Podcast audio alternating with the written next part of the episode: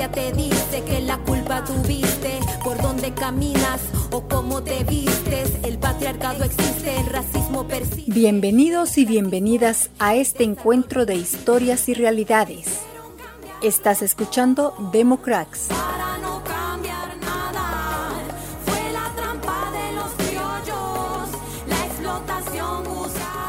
Hoy presentamos Fábrica de Perdedores.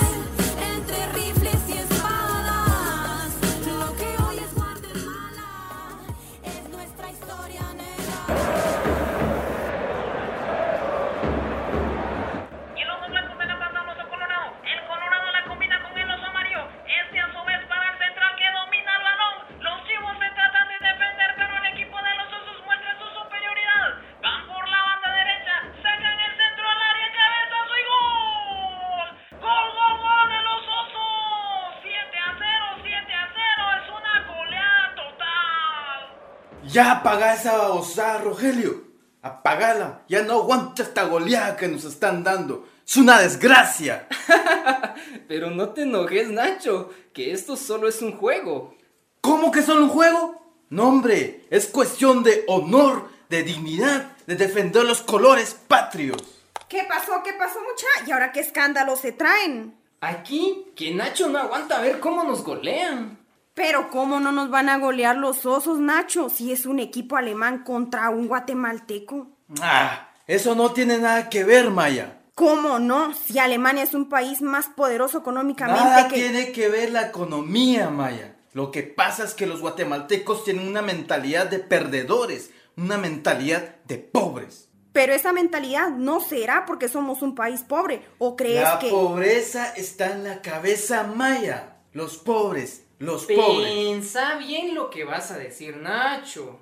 No vayas a decir que los pobres son pobres porque quieren. Pues, a saber, Maya, hay gente que piensa eso. ¿Y vos qué pensás, pues?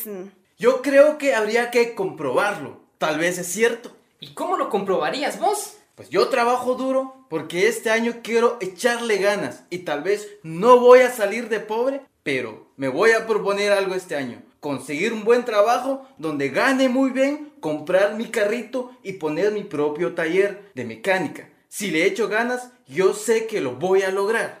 Eso, yo no dudo que lo logres, porque sé que sos bien pilas, aunque te va a costar hacerlo en un año.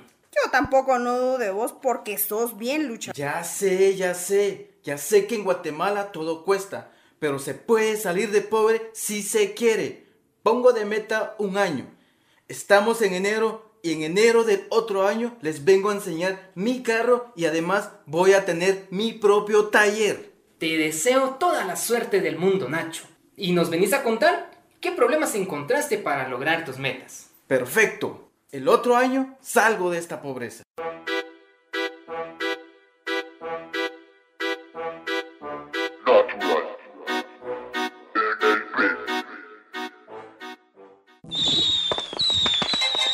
Bueno, mucha, no se coman todas las tostadas, pues.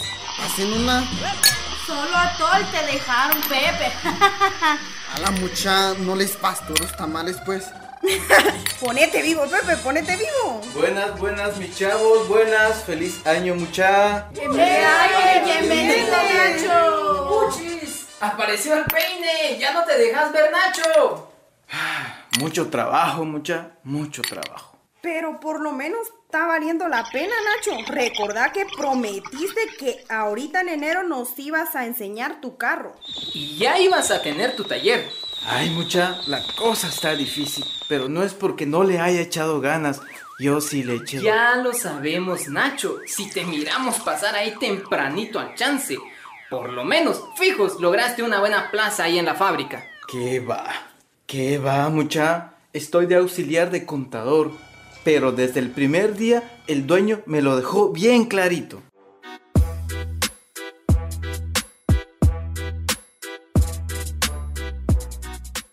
Solo 2,000 te puedo dar de entrada. Si rendís como debe ser, a los 6 meses te puedo dar los 2,500.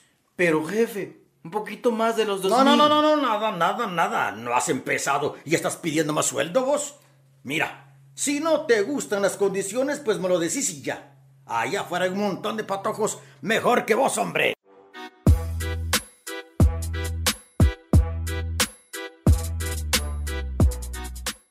¡A la puchica! Ni el mínimo te están pagando. ¡Qué agarrados! Y vieran qué chance, mucha. A la gran. La contabilidad sí es una cosa cansada, donde uno no puede cometer ni un pequeño errorcito. Trabajo como macho y el pisto no me alcanza. Yo me pregunto si será así en otros lugares o en otros países. Pues en otros países desarrollados sí es diferente. En cambio aquí los pobres nunca pasan de lo mismo. Y no es porque el pobre quiera ser pobre. Exacto, Maya. Lo que pasa es que pareciera que acá en Guatemala es una fábrica de hacer pobres. Vean, la fábrica funciona como un gran sistema bien diseñado para que unos pocos acaparen la mayor cantidad de riqueza. Y esos pocos son las élites políticas y económicas que capturan las instituciones y los procesos con los que funciona la fábrica. Necesitamos mayor productividad. Por eso es importante que haya reducción de impuestos para nosotros. Además de reducción de aranceles y que este año no se aumente el salario mínimo. Bueno, para eso debemos elegir buenos operadores. Vean, y en la fábrica empiezan a trabajar los operadores del Congreso, del Ejecutivo y también del organismo judicial. Honorables señores diputados. Con esta votación queda aprobado el decreto 7-2019, Ley de Simplificación, Actualización e Incorporación Tributaria. Desde ahora, los ganaderos gozan de amnistía fiscal y una rebaja del pago de impuestos. Y ya estamos en este tema, compañeros diputados. Yo también propongo que no se cobre impuestos por 4 años a todas las empresas de nuestro sector. A la gran se les da privilegios fiscales, se les reparten las obras públicas, se aprueban sus leyes.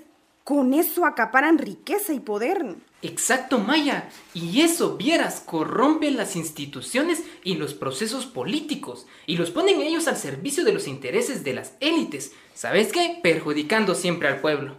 Y en el interior del país, la fábrica también trabaja endemoniadamente.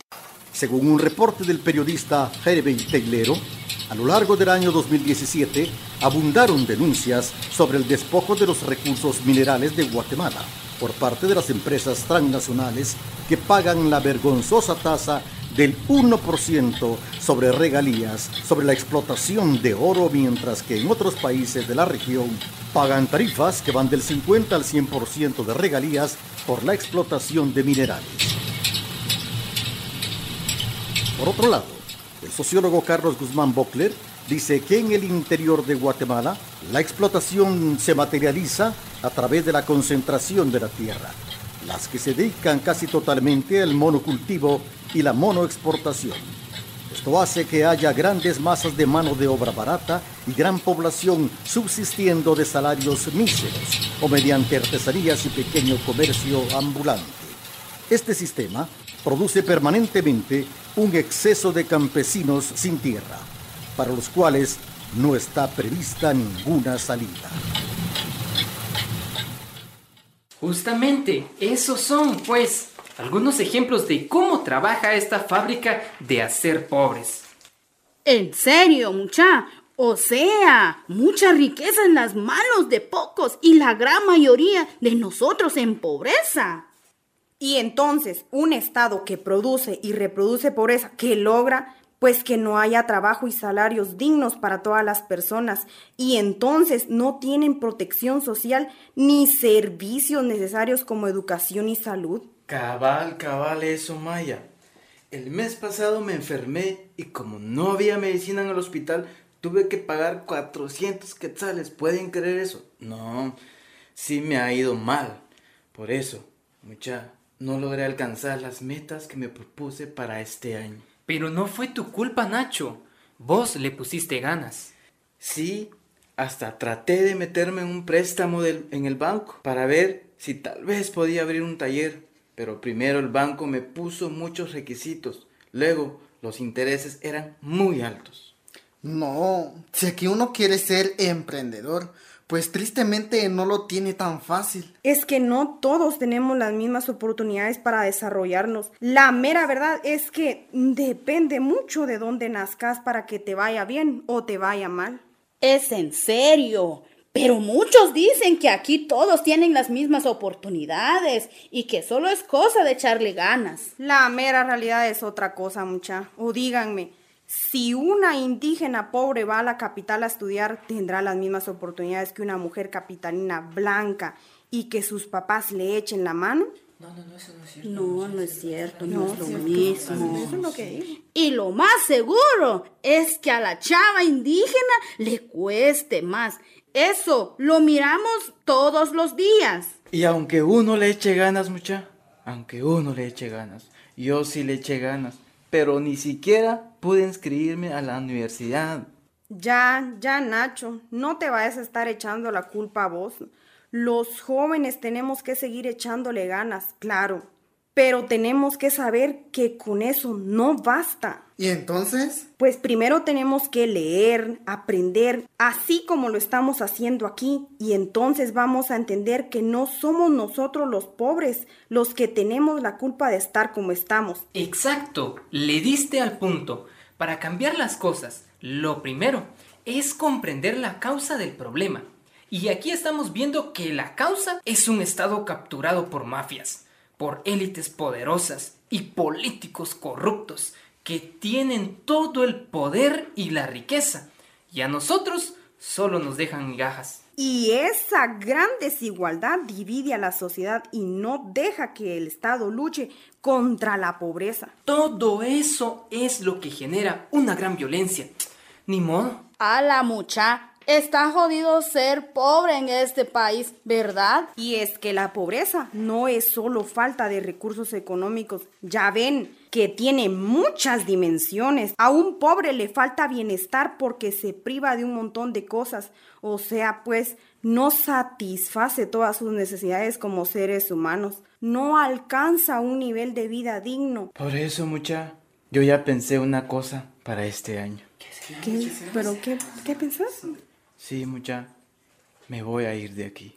¿A dónde? No, Nacho.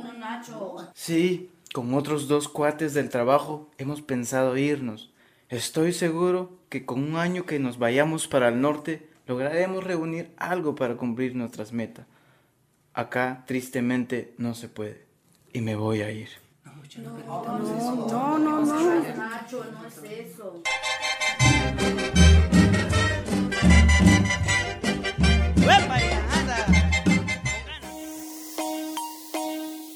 Aquel año nuevo despedimos a Nacho y sus 2 compañeros.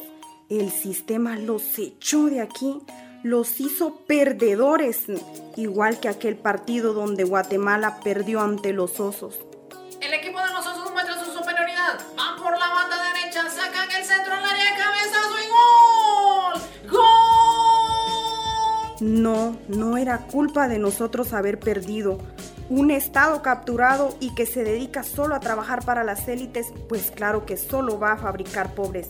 Y para los pobres es más difícil echar goles. ¡Gol! ¡Gol! 7-0, qué gran chamarreada le están dando a los... No quiero quitarle las ganas de luchar a nadie, al contrario. Los jóvenes debemos echarle ganas y luchar por salir de la pobreza. Pero el primer paso es averiguar cuál es el origen de esta pobreza. Quizá eso nos trae una nueva luz para luchar contra ese origen. Y tal vez algún día ese proceso de empobrecimiento lo podamos alejar de nosotros. Lo podamos vencer y meterle goles. ¿Qué dicen ustedes? ¿Qué dicen? Que la culpa tuviste, por dónde caminas o cómo te vistes. Democrax, jóvenes transformando la democracia. No te pierdas los próximos episodios de la serie y cuéntale a todo el mundo que nuestra realidad puede ser diferente.